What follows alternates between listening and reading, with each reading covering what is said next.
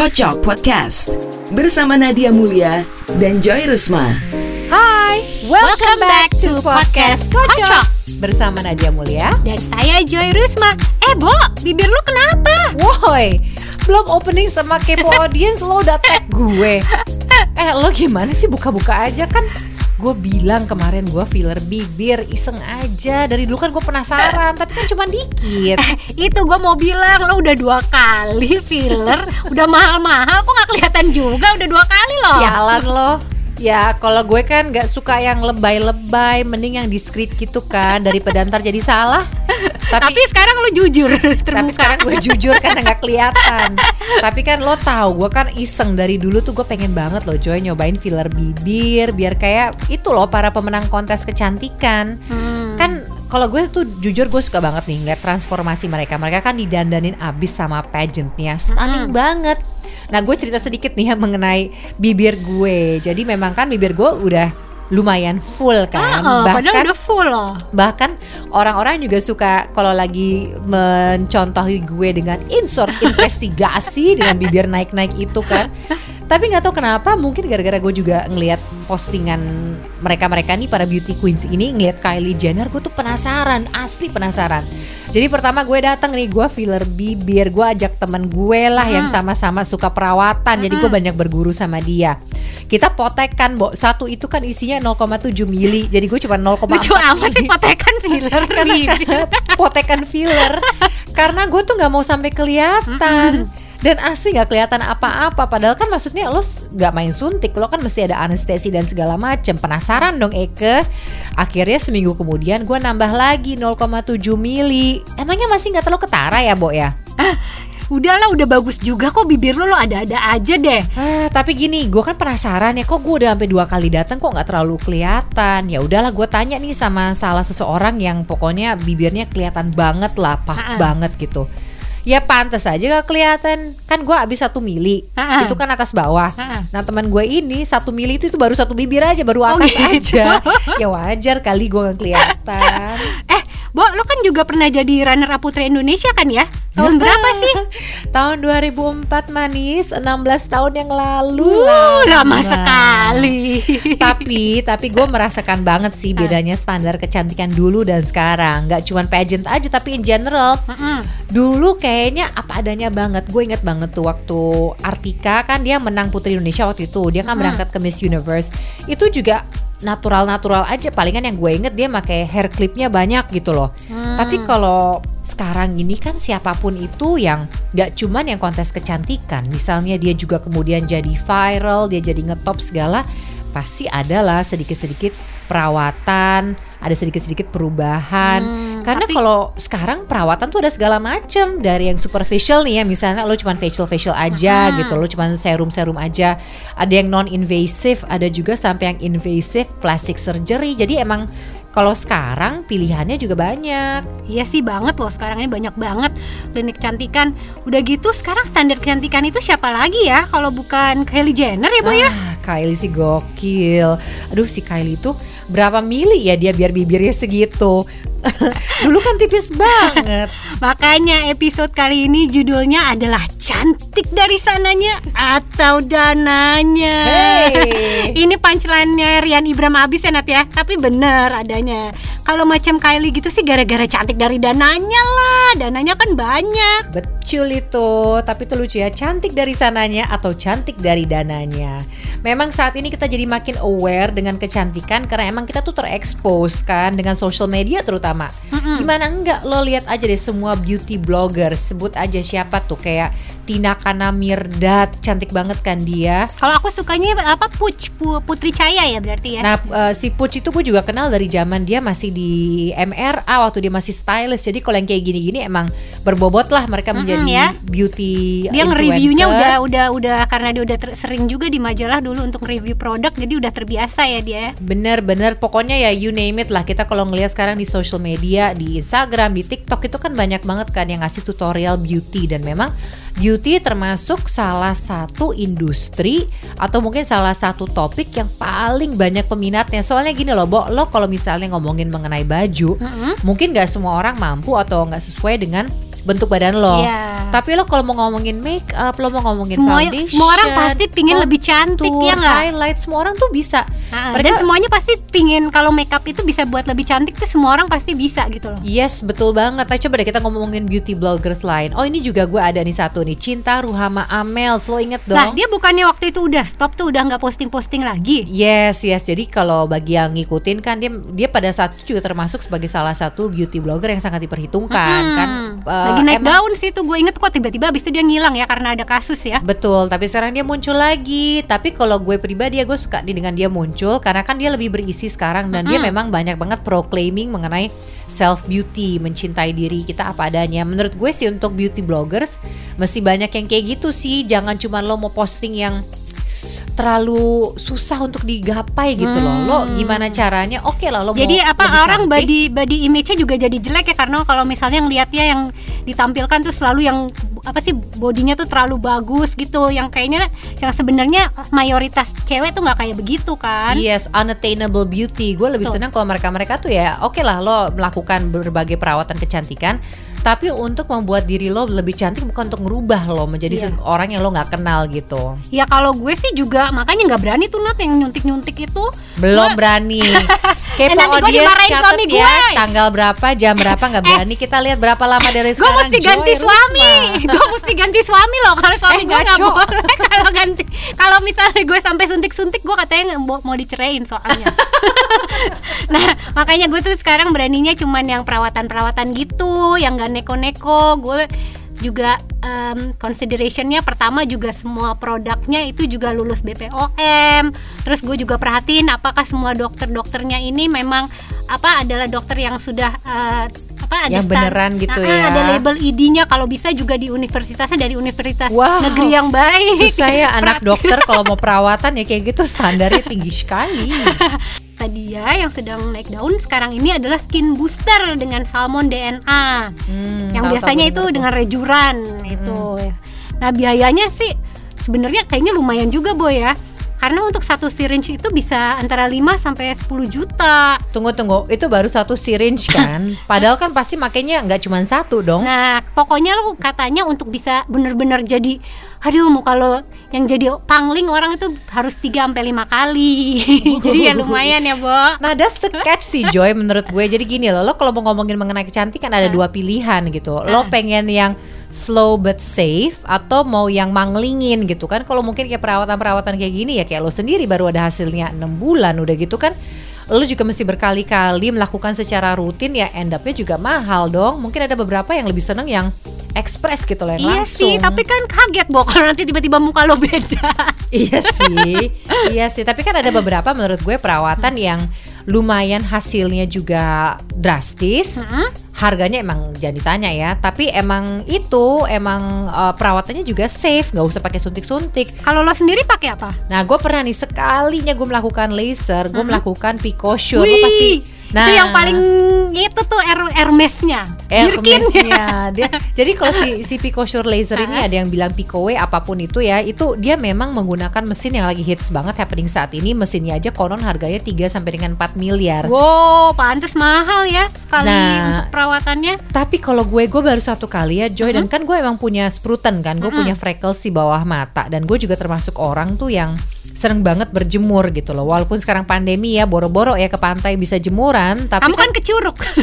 saya kecuruk betul betul jadi pasti orang-orang kayak gue tuh banyak banyak sunspotnya lah Hmm. nah ini gue baru satu kali aja gue melakukan picosure itu itu bener loh bener walaupun emang kulit gue sempet luka kan itu kayak dibuat luka Berapa dulu lama ya. tuh? sekitar lima harian deh lima harian agak-agak merah tapi kan kalau makeup kan ketutupan Oh, jadi lo syuting tetap bisa dong ya? Sh- uh, syuting masih bisa yang merah banget itu di hari pertama dan kedua dan ketiga lah ya tapi habis itu benar-benar jadi menyamar jadi kayak ngelopek gitu tuh bekas-bekas suka itu dan kayak kulit baru lagi gue sih very happy with the result tapi gue not happy with the price ya Terus juga kalau misalnya lo abis itu sepedaan lagi ya, Iya, hiks, hiks. akhirnya kena berapa itu kalau lo seminggu ini apa seminggu lo sepedaan seminggu lo laser lagi ya seba- sebaiknya kan kayak gitu kan emang jangan sering-sering Iya, ya iya. untuk si picosure ini kali sebulan ya?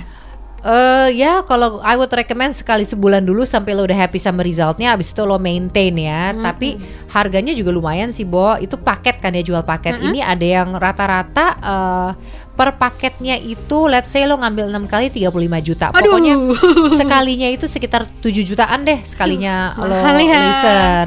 Ya, wajar lah, Bo. Ya, Cantik dari dana itu ya. itu cantik dari cantik dari dana. Kalau bicara cantik dari sananya, siapa sih yang bisa debat tentang pesonanya seorang Sharon Stone? Yes, bener banget. Di film Basic Instinct yang ikonik itu, dia auto jadi sex symbol. Tahu nggak loh, modalnya dia itu memainkan nggak cuma body aduhai, dia bener-bener research role sampai mempelajari jalan pikirannya pembunuh. Lo denger ini di Mola TV ya? Yang Mola Living Life itu loh, dia kan sempat diwawancara sama Reza Rahadian dan Raya Makarim. Wah, si Reza deg-degan gak ya pas wawancara dia? Ngeri tiba-tiba dia nyalangin kakinya. Asli, tapi jadi tahu banyak ya tentang dia. Ternyata Sharon itu pinter ya ngomongnya. Dan gitu secara akademis dia juga pinter lagi. Pantes dia sepertinya nyaman in her own skin. Dia sampai ngomong kalau semua perempuan itu memiliki kecantikan yang unik, taman dengan aneka bunga. Dia juga ada komen nih tentang being independent. Nah, gimana kalau kita sekarang dengerin dulu? So if I am a role model, the thing I want to role model to you, young women, is that you are enough. And you are enough in everything that you do. So don't over try. Don't over help. Don't overdo. The thing that you are, if you investigate yourself genuinely and deeply, is enough. Wah, I am enough. Kalau gitu, kalau seandainya pun kita mau melakukan prosedur kecantikan, don't overdo it. Nah, nanti kita bakal bahas nih tentang orang-orang yang take plastic surgery too far. Tapi sekarang ini kita mau masuk nih kepo audience ke suatu hal yang perlu kita announce nih. Kolaborasi antara Kocok dengan Mola TV. Yeay! Tadi yang kita udah denger ya salah satu interviewnya yang so inspiring dengan Sharon Stone. Nah di Mola TV ini ada banyak banget loh program-program yang menginspirasi, seru, penuh life hacks dan juga sama juicy-nya seperti podcast Kocok. Bener banget. Kalau kamu belum langganan Mola TV, kita akan memberikan giveaway subscription Mola TV untuk satu bulan untuk lima kepo audience. Seru kan? Karena selain ada Mola TV Living, juga ada Mola TV Sports dan Mola TV Kids. Semuanya bakal bisa enjoy. Nah, sekarang ini dia yang sudah ditunggu-tunggu. Pertanyaan kuis podcast Kocok dan Mola TV yang pertama. Apa tuh apa tuh? Siapa aktor top Indonesia yang melakukan wawancara inspiratif dengan Sharon Stone? Ya itu kan gue udah sebut tadi di awal Saking gampangnya tuh ya kepo audience Jadi langsung aja dijawab Tulis jawaban kamu di Instagram aku dan Joy Yaitu at Nadia Mulia dan at Joy Rusma Mau tulis jawabannya di feed? Boleh. Mau jawab question box di IG story? Boleh. DM juga boleh. Pokoknya kita, pantau ya, Nat, ya. pantau terus. Tapi syaratnya itu ya Harus follow juga Instagram accountnya at molatv.living Boleh follow juga ya At molatv yang lain-lainnya. Kita bakal ngecek nih ya Dan kita akan umumkan jawaban sekaligus pemenangnya Di feed kita yang selanjutnya minggu depan Sekaligus announcement next episode Makanya buruan ya Nah sekarang kita mau lanjut lagi nih Ngomongin mengenai treatment Bo, lo udah denger gak sih? Masa Bo, katanya ada jendes, dia baru cermek dan dapet gono gini kan pastinya. Eh dia langsung ke Thailand loh pas sebelum pandemi buat gedein dadanya. Gercep banget ya Bo, kayaknya persaingan keras deh. Padahal, tahu gak sih Bo, ini ini ada loh cowok yang kebetulan curhat sama gue. Katanya dia kan pernah deket sama cewek yang operation operasi dada maksudnya. Ah. Masa dia bilang si cowok ini Aduh. bilang pas dia pegang Aduh peke, macam pegang toket binaragawan cowok keras kayak batu. Kata dia seperti megang dengkul. Sampai dia nggak bisa ngat dan jadi lemes. Mana dia bilang nggak gondal gandul. Mungkin macam botox. kekes dan gak gerak gitu. Aduh gila boy pembahasannya speechless gue. Eh, malah katanya sampai ada pembicaraan loh di antara geng cowok-cowok Siaul itu.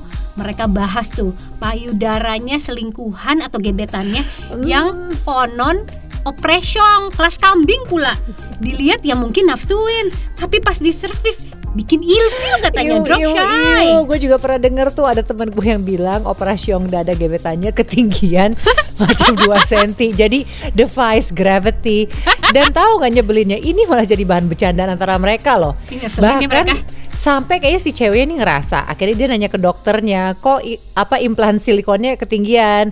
Nah dokternya bilang lama-lama juga turun. Eh tapi udah satu tahun ditunggu nggak turun juga. Lo jangan pakai dokter dia ya kalau sampai mau permak-permak nanti. Eh rese lu ya, nanti gue dikira lumba-lumba lagi. ah lumba-lumba? Apaan sih? Lumba-lumba gak ngerti gue Hah, Maya loh, itu sebutan lain dari Ani-Ani. Soalnya ada geng cowok siaul yang bilang ada permakan standar untuk jadi Ani Ani sukses. Untuk jadi lumba-lumba. Oke, jadi lumba-lumba masa kini pasti yang gue tahu nih. Gue nebak, gue coba nebak nih Coba, ya. coba. Pasti eh, yang kita sempat bahas tadi, vinir yang super putih, Hmm. betul. Eh, filler dagu kan seneng banget tuh mereka yang V shape atau agak-agak mirip sama beauty blender ya. Hmm, Terus bener-bener. eh, apa eh, tanam benang, thread lift pipi supaya nggak cabi-cabi lagi. Sulam alis sudah pasti ya. Dan dingin sinchan dan ya itu yang gue gagal. Filler bibir. Secara mukanya mereka kan kayaknya pada mirip-mirip semua ya, mungkin satu produksi tuh. Kamu hebat sekali, kamu seperti Bang kan? Jago, tahu persis 100 Nadia Mulia. Oke, kalau gue kan eh, pengen dan sudah melakukan filler bibir. Kalau lo apa Joy? Duh, tapi gue tetap takut sih kalau diapa-apain. Gue takut ya soalnya kan kayaknya sempet tuh ngeliat ada yang filler terus akhirnya jadinya bengkak-bengkak. Kalau nggak mukanya jadi gimana ya? Jadi agak kayak cowok gitu. Nah itu Kan namanya Bo, itu namanya treatments gone bad. Makanya kita juga sebenarnya gini loh, sebelum kita melakukan sesuatu satu, kita melakukan treatment yang masih ini dulu lah, jangan yang terlalu drastis hasilnya. Dan ternyata katanya perawatan yang mahal itu justru adalah yang natural, Iya, iya, nggak ya. kelihatan seperti habis ya apa cuma kita lebih fresh aja. Itu Ah, terlihat ah. dan Jadi mungkin juga kita umurnya naik 20 tahun tapi mukanya sama kayak 20 tahun yang lalu itu ya. pengennya gitu ya manis ya.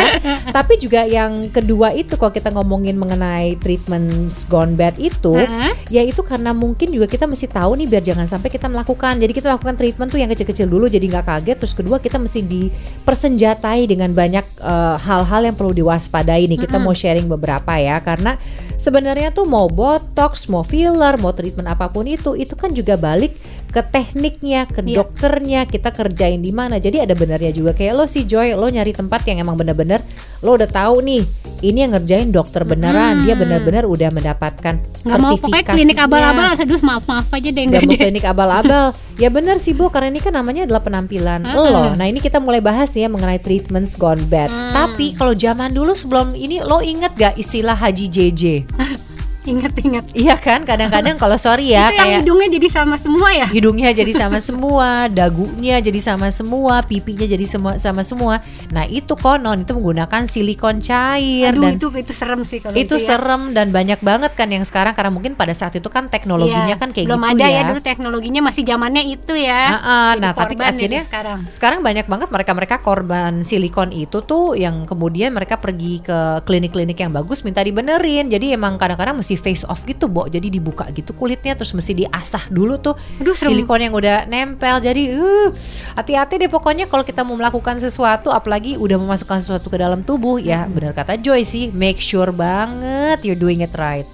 soalnya kan akhirnya kayaknya banyak yang nyandu ya kalau Hmm. kayak macam-macam kayak gitu tuh terus kayaknya operasi plastik itu kan katanya ya itu bener nyandu kayak lo bikin tato sekali udah pingin lu bawaannya pingin permak lagi padahal kan nggak murah juga kan Nat ya sangat tidak murah apalagi kalau misalnya lo bikin sesuatu dan lo gagal. Karena kan balik lagi ke dokter ya kalau lo nggak cocok sama yang ini ya lo pergi ke tempat lain kan dan setiap konsultasi itu kan juga ada biayanya Iya, nih. benar, nah benar. ini masih membahas mengenai uh, plastic surgery atau treatments gone bad. ya Kalau ngomongin mengenai filler too much kan ya kita suka ngeliat nih ya jadi mukanya tuh puffy banget, tulang pipinya terlalu tinggi. Iya. Tapi yang lebih membahayakan adalah kalau seandainya terjadi reaksi kulit atau reaksi yang tidak yang diharapkan nih. Nah itu gue tuh orangnya alergian makanya gue lebih Aduh, aduh. takut banget kayak begini-begini. Jangan deh, jangan contohnya aja nih lo kalau mau operasi kan dicek dulu tuh lo keloid atau enggak. Nah, Heeh. kalau filler itu itu bisa ada gumpalan-gumpalan granuloma kalau nggak salah duh, duh. namanya. Deh, gua- Sehingga- gua- makanya gue yang ini aja deh. Nah, yang non kalau- invasif aja deh. Kalau udah kayak gitu udah mahal, nah lo mesti melakukan perawatan lagi supaya permukaannya bisa lebih smooth. Lo mesti RF Kayak lo ya, mesti mesti ya, ganti itu enzim ya lah. perawatan enzim sama RF tuh gue pernah tanya sama si dokter Desi juga waktu itu. Nah betul, jadi memang ya benar juga sih kita mesti make sure juga dan kan gak cuma perawatan filler, botox aja, Bo. Sekarang ini kan juga banyak orang tuh yang merubah warna kulitnya menggunakan pemutih. Emangnya Michael Jackson aja yang bisa merubah warna kulitnya? Kayaknya juga ada ya beberapa artis yang sekarang ini kelihatannya jauh lebih putih dibanding 10 tahun yang lalu ya. Adalah, adalah itu memang itu udah dari dulu kan banyak banget yang menggunakan kan ya. Itu katanya disuntik vitamin C dan mungkin aku nggak tahu ya isinya apa lagi di dalam situ. Tapi kan gimana pun juga ini juga Ada kimia resikonya ya, juga dong. Ada resiko. Buat jadi ginjal ya biasanya kan kalau yang Bener, bener. Terus ya Seperti itu. selain bikin kulit jadi putih, gigi juga putih. Kayaknya sekarang veneer tuh udah menjadi hal yang biasa ya. Everybody's doing it dari zaman pertama olah ramlan, bikin gigi kelinci Ah, tuh. zaman dulu gigi kelinci ya yang hits ya. Yes, kalau sekarang emang kayaknya mereka bikin putih aja. Cuman, Cuman gue- kan kayaknya kalau yang awal-awal gue lihat tuh sempet tuh yang jadi putih banget kan jadi agak serem malah ya kalau malam-malam. Nah, kalau misalnya sekarang kayaknya udah orang udah uh, per- apa memilihnya juga udah yang lebih natural ya. Maksudnya putih tapi putihnya tuh masih manusiawi gitu loh. kata siapa, Bo? Masih ada beberapa juga. Oh gitu, itu pilihan kali apalagi ya. artis-artis apalagi artis-artis yang masih baru kali ya jadi mereka kalau mau perawatan mau kelihatan bahwa baru Kelihatan banget. baru perawatan nah gue pernah nanya sama dokter gigi juga menurut Hmm. dia tuh ini tidak benar kalau warna gigi kita tuh lebih putih dari warna putih bola mata kita itu loh Hmm. jadi kadang-kadang gue juga ngeliat ya ada beberapa adalah pokoknya beberapa teman-teman artis kalau lagi foto bareng sama mereka gue mendingan mingkem deh karena kalau gue senyum gigi gue tuh kayaknya kuning banget di sebelah gigi mereka yang putihnya melebihi porselin kamar mandi ya gak sih Itu ya kalau malam-malam jadi kayak hantu itu. Hush loh.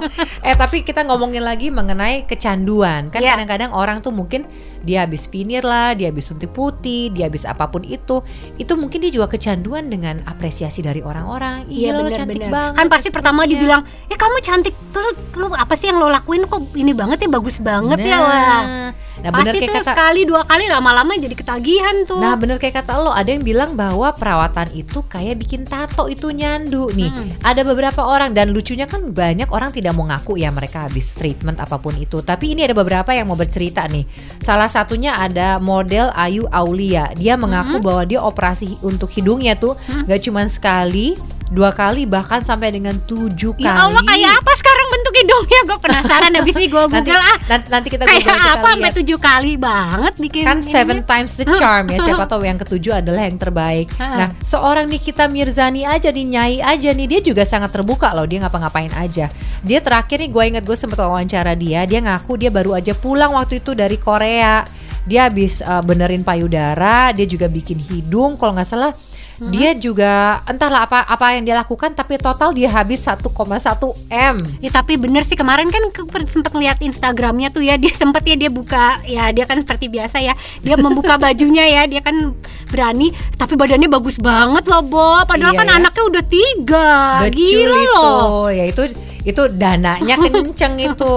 Gitu tapi ya. tapi gue inget waktu itu kan si Niki kan baru habis pulang tuh dari Korea terus dia jadi bintang tamu di insert story waktu itu. Terus dia ketawa dia bilang eh gue nggak bisa ketawa lebar-lebar ya karena gue masih ini masih recovery jadi katanya dia kalau ketawa tuh dia bisa nutup lu gitu boh karena kalau enggak nggak optimal penyembuhannya. Oh gitu. Eh tapi kalau hidung sama payudara mah kayaknya udah biasa ya. Kalau misalnya operasi ya ada juga kan tuh Bo yang sampai potong tulang rusuk biar pinggangnya ramping. Idih, kenapa lo ngomong tulang rusuk? Gue jadi langsung ingat barbecue ribs ya. Bagi gue tuh rusuk tuh adalah makanan gitu loh Bukan buat dipotong-potong dari manusia. Ih, tapi tapi lo pernah lihat dong ada kan tuh yang pinggangnya jadi kayaknya ya Allah kecil banget sementara kan pinggang gua aduh gede lebar gini Wih, lo tapi kan sebenarnya tinggal pakai korset aja sih Tapi, kan ada yang menyiksa. nekat ya menyiksa Nah, ini apa nggak lebih menyiksa loh, Iya Bo? Jadi gini nih, ini uh, prosedur untuk potong tulang rusuk. Sedikit cerita nih ya, manusia itu kan punya 12 pasang tulang rusuk tuh.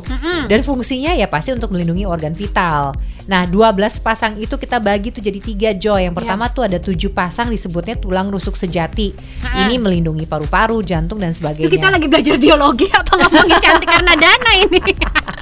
ya kan biar terus. biar biar lo tahu jadi Iya, suatu iya, saat iya. lo kalau kalau dibilang potong tulang rusuk yuk nah lo Iya. bilang nggak bisa karena Iya dong, iya iya benar. itu kan tujuh pasang kemudian tiga pasang itu disebutnya tulang rusuk palsu nggak tahu kenapa disebut palsu padahal dibutuhkan ya Mm-mm. nah yang kemudian ada dua pasang itu itu namanya tulang rusuk melayang nah biasanya nih kalau ada orang yang mau ngambil biar pinggangnya kecil yang diambil nih adalah yang dua tulang rusuk yang terakhir ini nih si melayang itu disebutnya tulang rusuk nomor 11 dan 12 Eh Lucinta Luna kan kalau nggak salah juga melakukan ini ya Iya, iya, operasi benar, potong benar, pinggang benar. ini ya. Iya, iya gue gue inget Teng dan dia juga ngaku kan dia katanya menghabiskan berapa ratus juta gitu kalau nggak salah. Dia juga bilang dia tuh eh, orang pertama di Indonesia katanya yang melakukan prosedur ini di untuk di Indonesia kata dokternya. Jadi kan dia pergi ke dokternya, dokternya bilang dia orang pertama. Oh wow, wow. Tapi, itu nggak ya, seberapa, Bo. Lo tau tapi nggak? tar dulu ini orang Apa nih? pertama ini mungkin bukan sesuatu yang buat dibanggakan karena mungkin gak ada orang lain yang mau melakukannya. Tapi kan gue nggak tahu ya, gue kok kadang-kadang suka iri ya kalau sama yang pinggangnya kecil banget.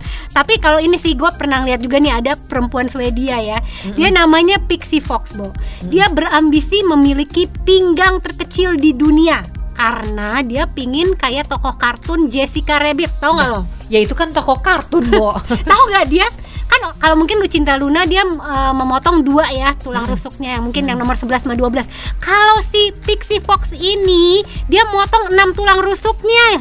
Gila nggak tuh? wait, wait, wait lo Tata, gue gue gue lagi ngitung lagi ke biologi gue. Jadi kan kita ada 12 pasang. Iya dia motong 6 Jadi Ini tiga, tiga enam tuh enam berarti. pasang atau 6 biji? Kayaknya apa nggak tahu deh gue ya. Pokoknya dibilang 6 tulang rusuk gila. aja. Itu katanya Oh, udah bahaya. beresiko banget sebenarnya. tapi demi ku- demi cantik kurus dan demi ya itu demi pinggang terkecil di dunia dia nekat aja. Bisa jadi 6 pasang sih Joy. Karena yang Lucinta Luna aja kalau misalnya dia ngambil nomor 11 sama 12 aja itu aja kan sebenarnya fungsinya kan buat melindungi hati, ginjal, limpa. Ini sih kalau ngampe atas artinya ya sebenarnya paru-parunya juga Ih. ih, jantungnya juga udah expose kesenggol dikit kalau nggak salah dia sempet ada kesulitan dengan pernafasan segala macem kan. Soalnya dia udah 200 kali bo operasi Gila si nggak? Pixie Fox ini ya, Ah, ya ah. ampun. Dia bahkan transplantasi bulu mata dari bulu jambi bo Eh tapi kasihan loh dia Eh dia kasihan loh dia Eh. konon sampai koma nih Bo, tar dulu, tar dulu. Sebalik sebelum koma. Jadi dia bulu mata dari bulu kemaluan kriting Dari jambi keriting-keriting gitu dong bulu matanya. Oh ya keriting alami ya. Jadi nggak bau tapi. Ih Joy ah, gue gue gue nggak mau bayangin gue. Tapi tapi gimana kata lo? Eh udah nih ah, kasihan nih Bo. Dia sempat koma tapi Ya. dia karena prosedur terakhir yang dia lakukan itu gua nggak tahu gimana deh. Pokoknya akhirnya dia sampai kalau nggak salah dia sampai ngesu deh nih dokternya. Terus katanya dia mengalami kerusakan otak.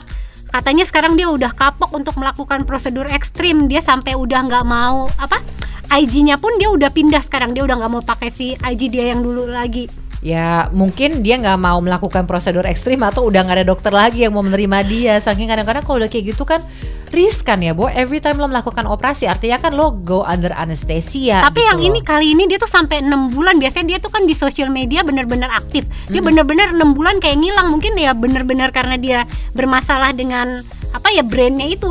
Aduh aduh. Kasian kan nyesel. maksudnya kalau brand itu serem banget, Bo. Nyesel banget ya Bo ya. Nah ini juga ada cerita nih yang ekstrim nih ya namanya adalah Maria Magdalene. Mm-mm. Ia mengeluarkan setara dengan satu setengah miliar deh Eh? untuk tiga kali operasi payudara. Satu setengah M gue lagi ngitungin satu setengah M dulu deh. Tapi tar dulu, tar dulu, karena semuanya yang bayar adalah sugar daddy-nya. Nih, gue rinci ya tagihannya ya. Satu setengah m itu tiga kali operasi payudara, Heeh. 15 kali filler, Waduh. tiga kali operasi hidung, operasi pipi, implan pantat, dan membuat alias kemaluannya gemuk. Waduh. Buat apa? Orang pengen kurusin badan, dia pengen gemukin bagian tubuhnya. Emangnya yang akan gitu. lebih enak ya kali ya? Apa gimana sih? Ya tanya aja sama sugar daddy-nya kan sugar daddy-nya Iya, yang iya, katanya kan ngebiayain tapi ya lo kalau ngelihat hasilnya sekarang sih nggak banget sugar daddy-nya bisa kabur. Serem Ngeri ya? juga bo ditindih payudara segede gentong beton kayak gitu. Kayaknya sakit. Itu dia makanya kayaknya kalau orang-orang yang ketagihan kayak gitu tuh mereka tuh mengalami kondisi yang namanya body dysphoric disorder di mana bawaannya udah pingin permak mulu. Itu biasanya orang yang berlebihan kayak begini sebenarnya adalah orang-orang yang nggak minder dan nggak percaya diri atau mungkin ya mungkin dia pas kecil pernah dibully dan itu benar-benar traumatis kayaknya buat dia. Oh, Kayak ugly duckling syndrome Mm-mm. gitu ya. kan iya kalau hasilnya bagus kan soalnya kalau udah kebanyakan akhirnya banyak kan jadinya ngeri bo. Nah itu dia di lingkungan pergaulan kita aja nih ada beberapa orang yang kalau kata kita tuh asli udah cantik. aduh gua tahu banget Aduh, hello. Awalnya kan mereka model gitu, tapi entah kenapa mereka iseng aja formak wajahnya. Oh, jadi serem ya Nih, malah ada seorang aktris cantik. Dia pernah dibikin stres karena wajah tirusnya jadi bengep karena kebanyakan filler. Ada lagi yang sampai trauma nih, dia melihat dagunya yang seharusnya runcing malah jadi ngotak. Duh, emang Nah, nggak bisa main-main deh kalau sama muka ya apalagi. gue diceritain sama temen gue nih yang artis ini ya, dia sampai panik banget karena yang namanya artis itu kan mereka juga pasti tiap hari ada pekerjaan dong. Hmm, Entah mereka Susah mesti juga ya dia mau cutainya enggak. Heeh, entah dia itu mesti posting atau dia mesti ada acara sebagai presenter, jadi bintang tamu, brand ambassador dan segala macam. Dia tuh sampai panik. Dia ngebenerin kalau nggak salah nih si dagu kotaknya ini nih sampai ke Singapura atau Korea gitu. Jadi lo kebayang dong akhirnya kan biayanya berlipat-lipat. Nah, ini yang gue mau bahas nih ya. Kadang-kadang orang itu mereka tuh karena endorse ya, Bo ya. Jadi mau nggak mau kan mereka juga memasrahkan diri tergantung dari si klinik kecantikan mau ngapain. Nah, Mungkin tapi dia nerima endorse kebanyakan kali semuanya dia iyain. entah ya entah apa alasannya tapi kalau gue pribadi sih ya gue menyarankan dan ini gue lakuin sendiri gitu loh kalau untuk beberapa prosedur mendingan jangan endorse deh ya Kecuali kan- kalau lo di endorse dari emang eh, tempat yang emang lo biasa ya, betul kebetulan lo dapet Mm-mm. jangan coba-coba deh manis Iya, nah bener. ada be- Eh, ada beberapa ada juga lagi nih, ya Bo. Gue juga ada cerita nih, ada istri petinggi cantik banget. Hmm, Tapi sekarang orang-orang pada heran lihat wajah dia soalnya seperti mukanya heran melulu. betul. Orang-orang heran melihat wajah dia yang keheranan. Iya kayaknya mungkin dia kebanyakan botox atau apalah, gue juga udah nggak ngerti deh. Aduh sayang banget sih aslinya udah cantik malah end up seperti itu. Tapi gue pernah nih ya ngebahas sama psikolog Katanya orang itu kalau udah mulai utak-atik wajah atau mulai utak-atik badan Bisa jadi karena terjadi suatu trigger atau terjadi trauma. Misalnya kayak apa tuh? Nih contohnya nih mereka find out bahwa suaminya selingkuh. Ya, Apalagi kalau selingkuhnya sama yang lebih muda. Oh, Mereka tuh gitu. bisa langsung merasa wah ada yang salah dengan dirinya. Eh tapi bisa juga loh karena salah pergaulan. Kan ada juga tuh misalnya yang di gengnya semuanya hobi perawatan dan operasi plastik. Akhirnya kan pertamanya diajakin. Lama-lama ya dia keterusan kan Semua temennya begitu dia juga pingin dong Begitu Eh mendingan Karena mendingan kayak geng, dikomporin terus Mendingan kayak geng kita aja Kalau mereka kan mungkin gengnya tuh mirip semua mukanya Kalau kita geng kita tuh paling kan mirip semua loungewear-nya ya Aduh. Eh, tapi lo tau gak sih? Ada juga sih katanya yang kayak begitu tuh karena kena rayuan maut si dokter bedah plastik yang berhasil membujuk dia. Ingat gak sih lo, Bo, teman kita? Mm-mm, Itu Siapa, lo? Ah, ah. Gara-gara main ke kliniknya dokter saat itu kan dia ditembak buat bikin hidung tapi kebetulan ini Oh. dokternya emang spesialis bikin hidung dan teman kita enaknya juga malah makin kece Emang bagus gue akuin tuh kalau yang si teman kita bikin itu tuh bagus banget. Tapi itu karena emang dia bikin dengan orang yang tepat. Mm-mm. Karena itu penting banget kepo audience sangat krusial kita memilih dokter yang tepat. ya Filler dan operasi plastik, botox dan sebagainya itu kan seni. setuju banget Jadi harus cari dokter yang seleranya sama. Jangan lo seleranya musik klasik, dokter lo seleranya metal ketemu.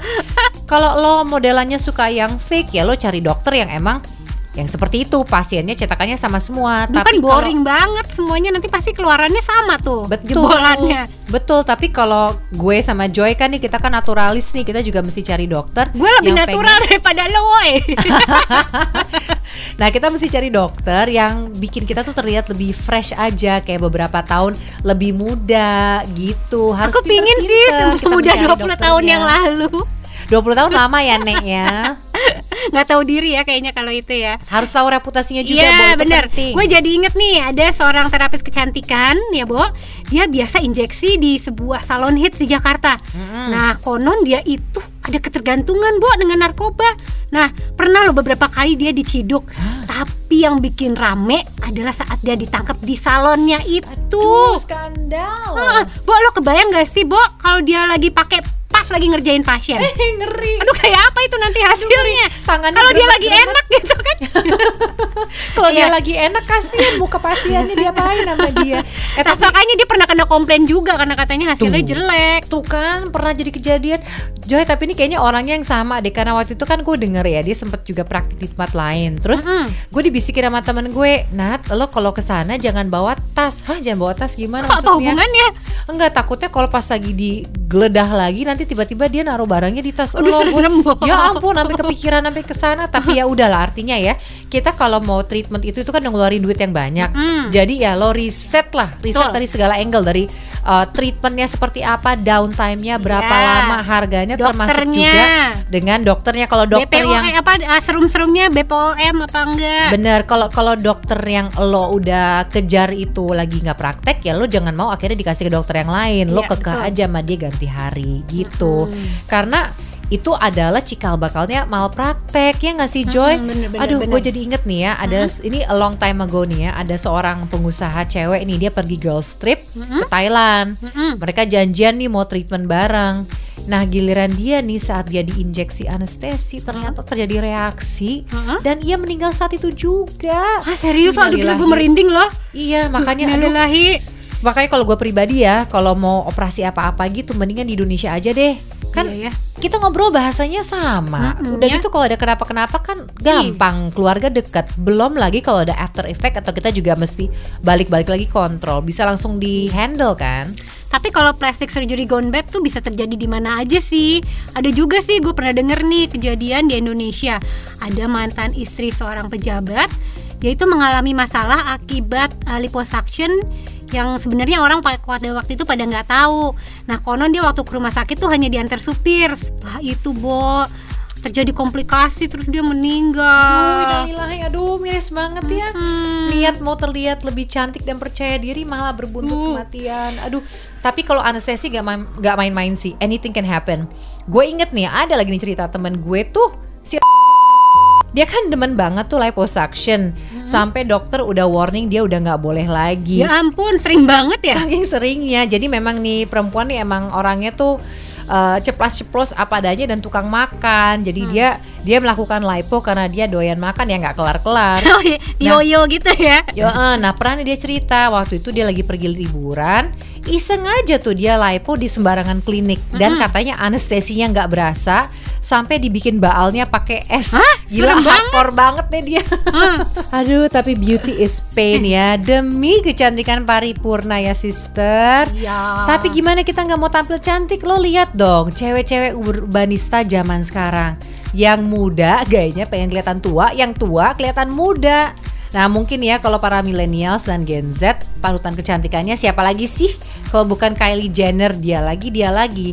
Tapi kalau di Indonesia kan juga kayak Rachel Venya, Aukarin, tuh favorit lo tuh Nazla Alifa, Ya, aku suka sama Nazla. Milen Alifa. Cyrus. Oh. Tapi bener dong mereka tuh semua sukses perawatannya. Nah mungkin bagi itu bagi yang muda-mudaan ya. Kalau bagi kita yang lebih matang, mungkin beauty and body goals tuh Sofia Latjuba. Aduh, dia keren banget. Edan, dia mah Edan. 50 tahun masih begitu. Tapi kalau menurut gue, Mm-mm. cantikan dia sekarang dibandingin waktu muda, maksudnya lebih cantik lagi ya. Artinya ya memang perawatan sepenting itu. Kalau gue sih seneng juga tuh eh, Adinda, Adinda Bakri, terus juga Mbak Gebi Bakri. Itu menurut gue mereka itu selalu kelihat terlihatan fresh gitu loh. Nah, terus juga kayaknya ya apa kayak nggak pernah tambah tua gitu-gitu aja. Nah, gue mau tanya sama lo, itu cantik dari sananya atau cantik dari dananya? Kayaknya kalau mereka sih cantik dari sana, terus ditambah dengan dana jadi cantik banget gitu loh. Pinter Joy.